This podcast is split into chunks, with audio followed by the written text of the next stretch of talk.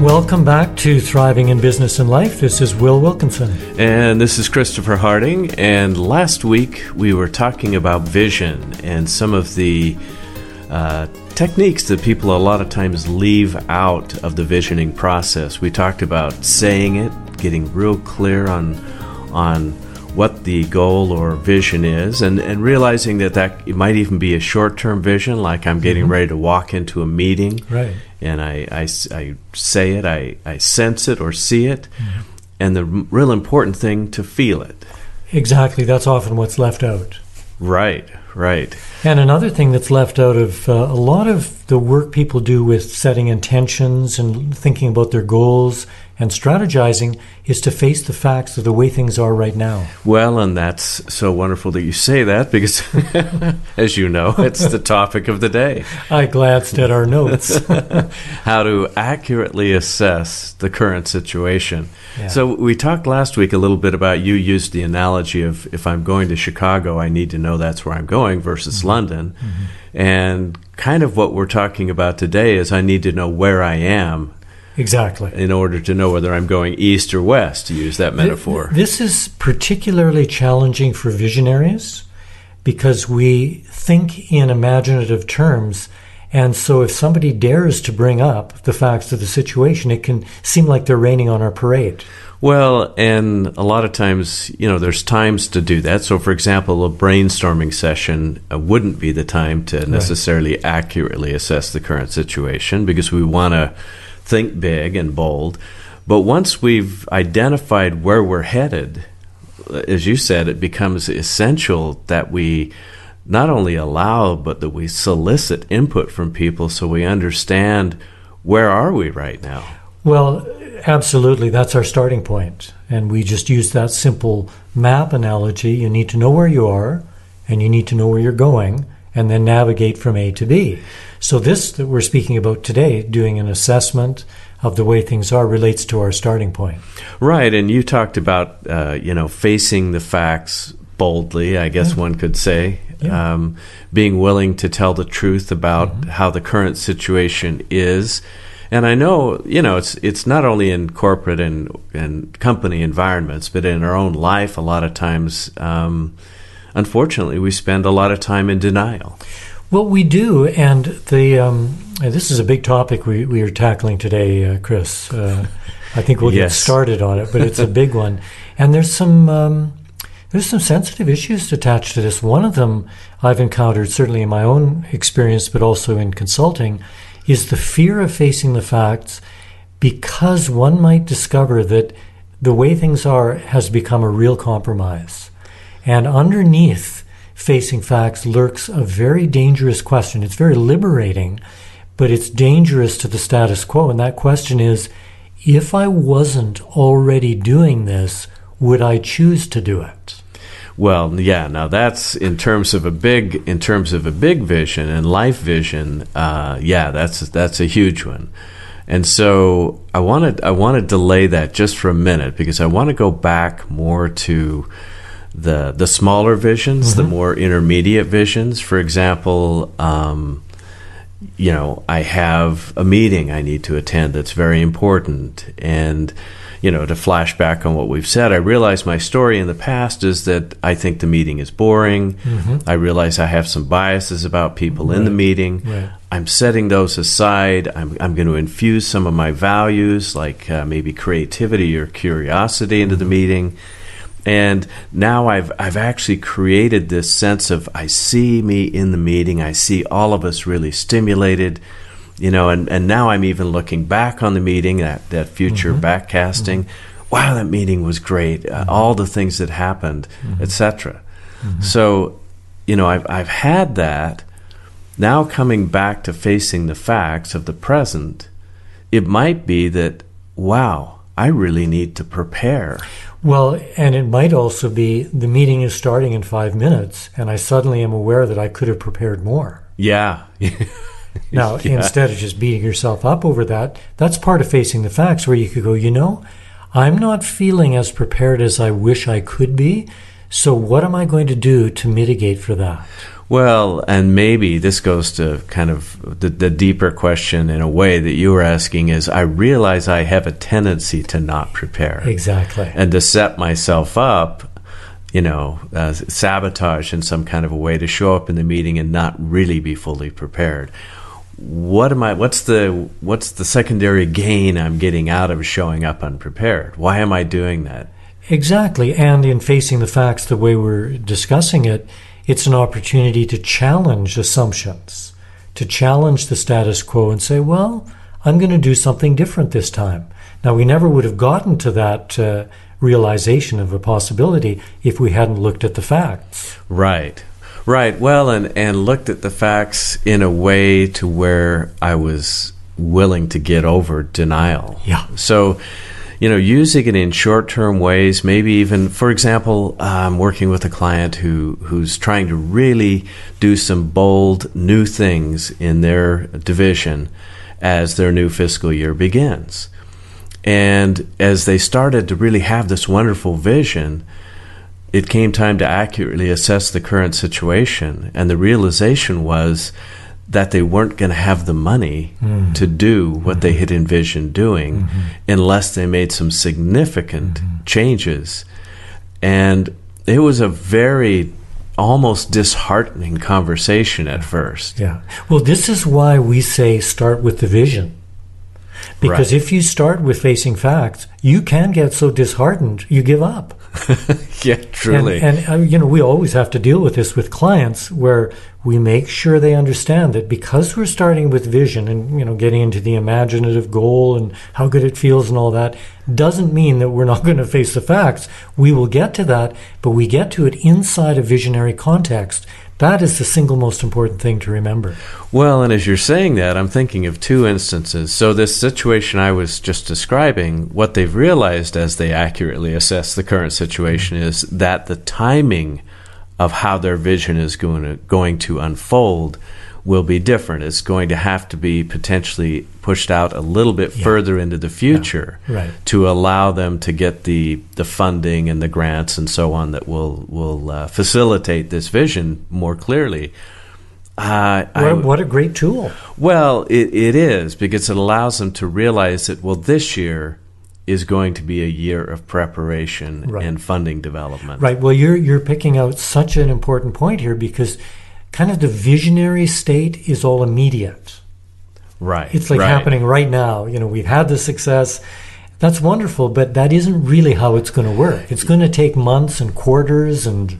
Well, and as you're saying that, I'm I'm realizing that in in our uh, in our online course about assessing accurately assessing the current situation the second point we address is how success can blind us. Oh man this is such a huge one and i loved your kodak story. It might be good to tell that again because facing facts allows us to see where we are blind because of success to assume that we're going to be successful doing something we did before that was successful, maybe not necessarily so. Well, yeah, and I think everybody fairly well knows the Kodak story. They'd been the king or queen of, of film photography. And so when digital photography came along, they were slow to respond even though some of their internal people had developed the first digital camera. Right, I remember that was back in 1985. Yeah, yeah, some sometime far be, before yeah. digital photography really came on the forefront, but it was a threat to their existing business, yeah. so it really kind of got sidelined.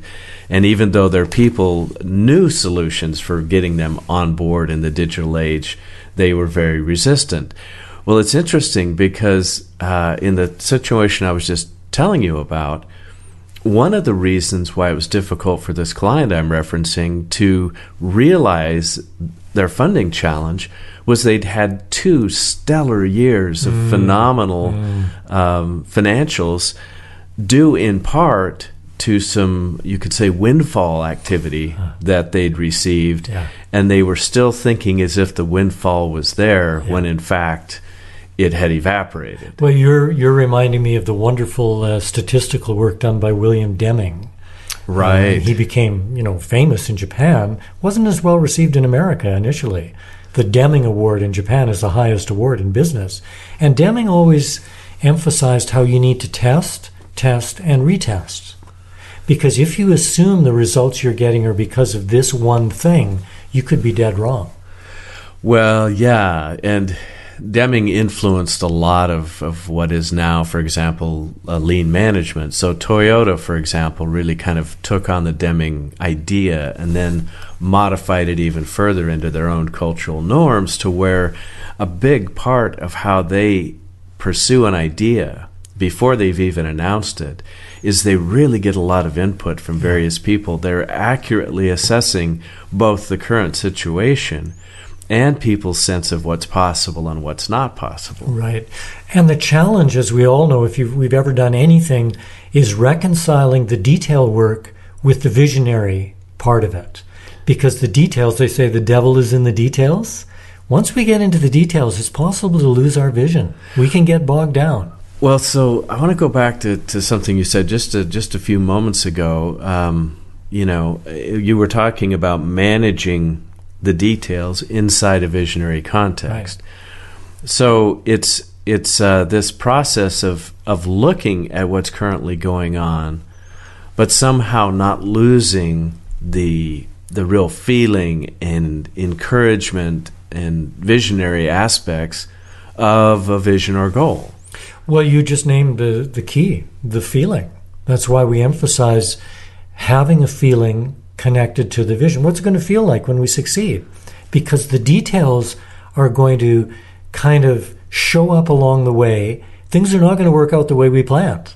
It's guaranteed. So if we're tethering our fulfillment to the physical outcomes, we're going to always be disappointed or at least disrupt it. But if we can establish a feeling, you know, it's going to feel like this, and we know that we're going to have to navigate that the third quarter is not going to look like it looks on paper. Right. It's right. just not going to. It might then be, we might be better, hope. might be worse. It's, it's yeah. going to be different. We yeah. know that. But we won't lose hope if we've got the feeling of our vision like a compass guiding our way. You know, I was working with a client a couple of weeks ago and we were talking about this. The the idea that if I'm really clear on the vision, then even when I run into obstacles, I'm not going, oh no, we're going to fail. I, I take on more of the attitude of, wow, it's going to be interesting to see how we get through this one. Well, and that's why it's so important uh, when we're working on teams that we take the time to establish the shared vision. Right, right. In, in our book and our course, we use the example of the Titanic. yeah, the tragedy sadly. of that ship sinking, where when you analyze, when you face the facts after the fact, it's clear that the, the players who contributed to that tragedy all had a different vision of what was important.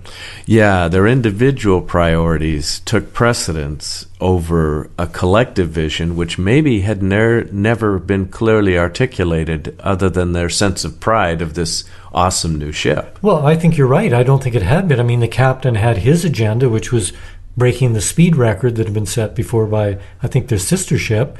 And the radio operator had his priority, which was making sure messages got through to people through the terminal in Newfoundland before they were out of range. We went through this story and uncovered like five or six different individuals who had a different vision of what was most important. Yeah, the shared vision is is absolutely critical and being able to to identify and put our agendas on the table so to speak so that we can then see is my agenda out of harmony with the larger vision. Yeah, exactly. I learned this living up in Canada on the coast. For a while I was in a fairly remote town and I took ferries to get back to Vancouver it became very clear that my primary vision was to get to the ferry terminal on time. I mean, I could be busy with all kinds of useful things, but if the ferry left at 12, 1210 and I got there at 1211, I wasn't going to make my meeting in Vancouver. Right, right. Well, that that uh, I think you know. So, so, let's let's think about that for a minute. Uh, let's make up a scenario. So your priority was to get to the ferry at a certain period of time and assuming that that was a fairly important priority because you had business and meetings but let's say you you had a relationship as a priority and somebody in your life all of a sudden needed you really importantly you know during that same period of time you know then it's it's kind of like weighing it and saying well is is my vision about relationship going to take priority, or is my focus on getting the ferry in time so important that maybe I, you know, I'm rude to people as I drive to the ferry, or I ignore an important phone call. You know, I mean, this whole thing of the priorities I have are they really in alignment with my deeper vision and my right. deeper values? Well, that takes us back to module three in our online course on values and how important it is to identify what are our most important values, and for this exact reason, because this kind of conflict shows up for all of us. Suddenly, the phone rings, uh, somebody drops over, an unexpected event occurs that challenges our agenda. In this case, this example, I'm jumping in my car, getting ready to go to the ferry, have an important meeting to make. I've got to make the ferry. The phone rings. It's a family member, a loved one, a friend, something has happened. Do I deal with them quickly and make the ferry, or do I call and say I'm going to be two hours late? Right. The the way that that decision gets made properly relates to my awareness of my deepest values and honoring them. If I haven't take the, taken the time to identify those values, I could make a decision based on some other priority and regret it. Yeah, yeah. And I think a lot of times we, we talk about the difference between professed values and lived values. Yeah. I might you know, profess relationship as being a strong one, and yet under mm-hmm. pressure I cave to the business priority, which would tell me, not rightly or wrongly, just that as of now at least, the business priority is a more important value to me, at least based on how I'm living my life. If that was, if if you had ch- made that choice, and you know, I know you do this with your clients, and I do as well. It's all about learning. We're in a learning environment. It's not like we get it down and that's that. Right. We are learning from everything that happens. That, by the way, as, as we well know, is extremely inspirational. Well, it, it is. I think the willingness to realize that, um, and I've had this conversation recently with several people, that the whole idea of thriving, which is kind of the core of, of our approach, is it's not like you get in this thriving state and you're just sailing, right? It's it's almost like a, an ongoing choice throughout the day. Well, it is. You know, we're in a learning paradigm and we're learning from everything that happens. We're trying things out. That's another part of thriving that, you know, one of my favorites is we're experimenting. Right, right. And not all experiments succeed. So suddenly, instead of like, well, if I ever fail, it's a major disaster, it's like, well, I am going to fail because I'm experimenting and I'm experimenting my way to a different kind of success. Well, and as we talked about with Edison last week, is I could also look at that, you know, what we might call a failure as a success in learning something that didn't work. Well, exactly. And there's something so authentic about that. And I mentioned that it's inspirational because there's nothing that intimidates people more than somebody who comes across as being perfect yeah, well. Because you immediately yeah. compare yourself to them and say, oh, I could never match that. But a leader who's confident and capable, maybe even a genius, who also is openly admitting when they, you know, fail to get the result they wanted, is adjusting, etc. That is inspirational. Yeah, and we'll get into this more in in a later conversation, later podcast, but part of this comes down to being willing to own how I've contributed to a situation, whether it was successful or not. Well, we have a terrific example of that as of this recording time with the Starbucks story. Yeah. Where these two uh, African American men were arrested basically for being in a Starbucks waiting for their friends. And I noticed the reaction from the CEO of Starbucks. I saw a little video clip of him. Fantastic. He's taking full responsibility, shutting down 8,000 stores, to do an afternoon of bias training, right, and relating to racism, and he's owning it completely. Well, and it's it's uh, you know that's one of those things accurately assessing the current situation. Now they could have handled that very differently. Oh, no kidding. And uh, you, you, know people might say you know well hopefully this is a first step and and so on. We don't know all the details, but you're right he he stepped in, he took ownership, he actually flew out and met with the young men. Um, it's it's one of those examples where he assessed accurately that apparently they hadn't done enough bias training to where a manager or you know whoever it was that made that call within the store didn't even realize that they were judging those two men differently right. than they might have had they been white, for example. Right, and conspicuous by its absence in the reporting is any particular blame for the manager. Well, other than the fact that the manager is no longer working there. Well, exactly. But often in stories like this, there's scapegoating that goes on. Right. And they defer blame to somebody else. There's been some incidents on airlines recently where the CEO reaction was entirely different. Yes. Defensiveness and posturing, explanations. That's why this example with Starbucks stands out. Yeah, there was no excuses. They just Yeah, there were there were no excuses. They just took ownership for it. He took ownership as the CEO and said we're going to cure this. So, you know, I guess you could really take a look at it, that was a crisis for them. Exactly, no doubt about it. It's costing them twelve million dollars yeah. to shut down these eight thousand uh, shops. Well, and so you know, one of the qu- things we take a look at is a crisis can be simply that, a crisis. But there's a deeper purpose to a crisis if we elect to see it that way. Exactly, and the way they are seeing it is that, ah, this incident is informing us about a endemic problem right in our culture. So we're going to deal with it.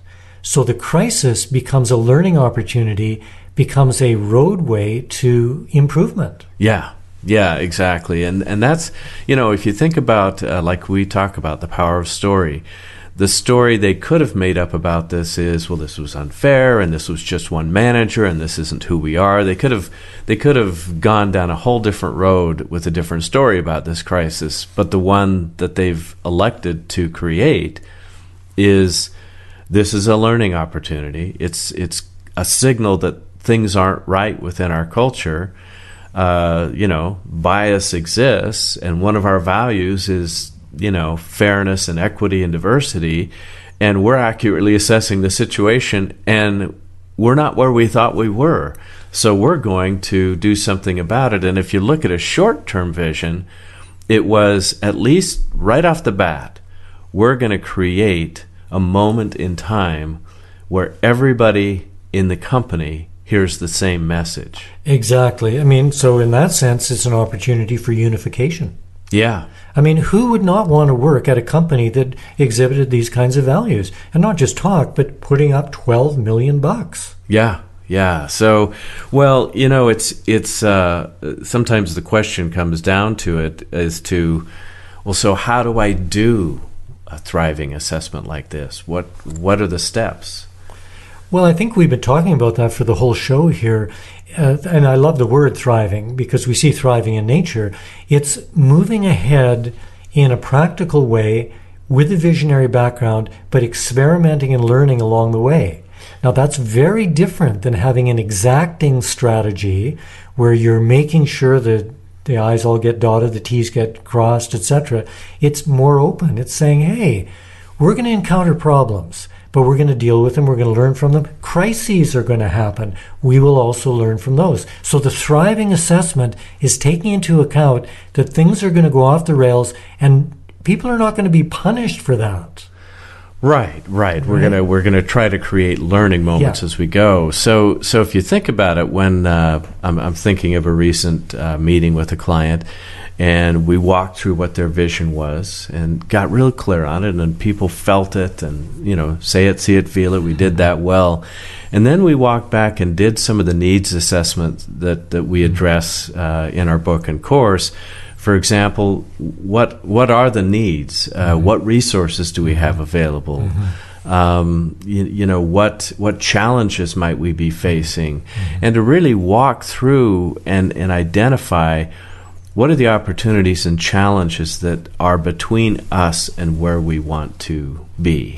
See, there's so much wisdom in this because the vision can be intoxicating and it can blind us to the realities of what it's going to take to get there. Right. So when we start assessing, doing our needs assessment, what's available, uh, what is needed but is not immediately available, we can hit some turning points where we can, and I've had this happen in my own life and with clients, where we just kind of go, you know what? Th- that's not doable. In that period of time, our, our great vision here is hinging on some factors that we weren't educated well enough about. We, we have to alter our vision. Well, and you know, this is where when we talk about altering the vision, we're altering maybe the defined aspect of what we we thought, how we thought it was yeah. going to happen, or when we thought it was right. going to happen. Yeah, like the timeline. It can't happen in one year. It's going to take eighteen months. Yeah. So so the willingness to to be able to move. Um, though those timelines or those details, be flexible with that and allowing, as we said last time, the feeling of what we were after yeah. to be the compass. Well, this is the whole key. Again, we keep repeating this, but it's because it's so important. Because if you don't do this, and all of us have had experience of this, compromise sets in. So, you know, we have the vision, we're going to do this in a year. We don't do an adequate assessment, so we get into the thick of it, and suddenly it's like, I'm working 16 hours a day. Right. My children haven't seen me. I'm developing an ulcer, but we're going to make that goal. This is what the thriving assessment helps us avoid. Right, because we, we look at what was the feeling of thriving through that experience, and, and if we use that as the real guide, then we adjust the details as we need to so that we stay on track. Well, absolutely, because if we establish a vision and we put some detail to it, and then we find out what the feeling is, and the feeling is fun and uh, appreciation of each other on the team and all that. And then we start getting into the details and we realize uh, we're going to lose all that because we're going to be stressed out, drinking coffee all the time, not seeing our family, fighting with each other. That's not the feeling we agreed on. Right. So then that feeling is acting as a compass, and we immediately course correct and say, you know what? We got to make some changes here. What if we pushed out six months? Right. I Would had, that let us retain that feeling? Exactly. I had a, a, a, meeting the other day, and they were talking about a particular uh, mineral resource that they're after. And uh, they have this vision that this is, you know, a, it's going to be a really abundant uh, pursuit of the company and the people involved and the investors. And what they realized was is they had become so narrowcast, you could mm-hmm. say, mm-hmm. that it was going to be this one specific location that mm-hmm. was going to going to solve everything. Yeah. That they started to overlook other possibilities and realize that maybe this location and their pursuit of it was actually making them aware of all these other people and resources and opportunities that were actually going to be even better for them to realize the vision. Yeah. And as soon as they let go of the notion that it has to be this one location where we reach our vision, all kinds of other possibilities opened up. Well, we talk about that in the program, the danger of myopic priorities. Right. Where you've got this this thing and it becomes like the penny that you hold up to the sun. You can't see the sun because of this penny. In writing, uh, often I've instructed people I'm coaching on writing, it's called you have to murder your darlings. The things you care about the most, this phrase, it's so fantastic it's only fantastic to me. or it's, it's fantastic, but it actually misses the point. yeah, right. so there is some letting go involved here, and uh, that's why doing the assessment is so important. We start to uncover all these things that if we just stayed with the vision, would would be we'd be in denial actually. Well, and as as we look at it, uh, you know, one thing we always want to encourage is is to surround ourselves with people who will tell us the truth. Yeah. So and and create an openness where we reward them for their frankness and their candidness and their honesty with us, so that we are able to accurately assess things that are beyond our own scope or our own ability to see. Now, what you've just described is the way you build a really successful team. Right. People want to be in an organization like that. Well, uh, so we've talked about vision first and say it, see it, feel it. We've we've talked now about making an accurate assessment. So you know we're going to wrap up today and get ready for uh, next week. Uh, if you have ideas about assessments or experiences, you can reach us at thriving in business and life at gmail.com. I'm Christopher Harding. And I'm Will Wilkinson. We hope you join us again next week.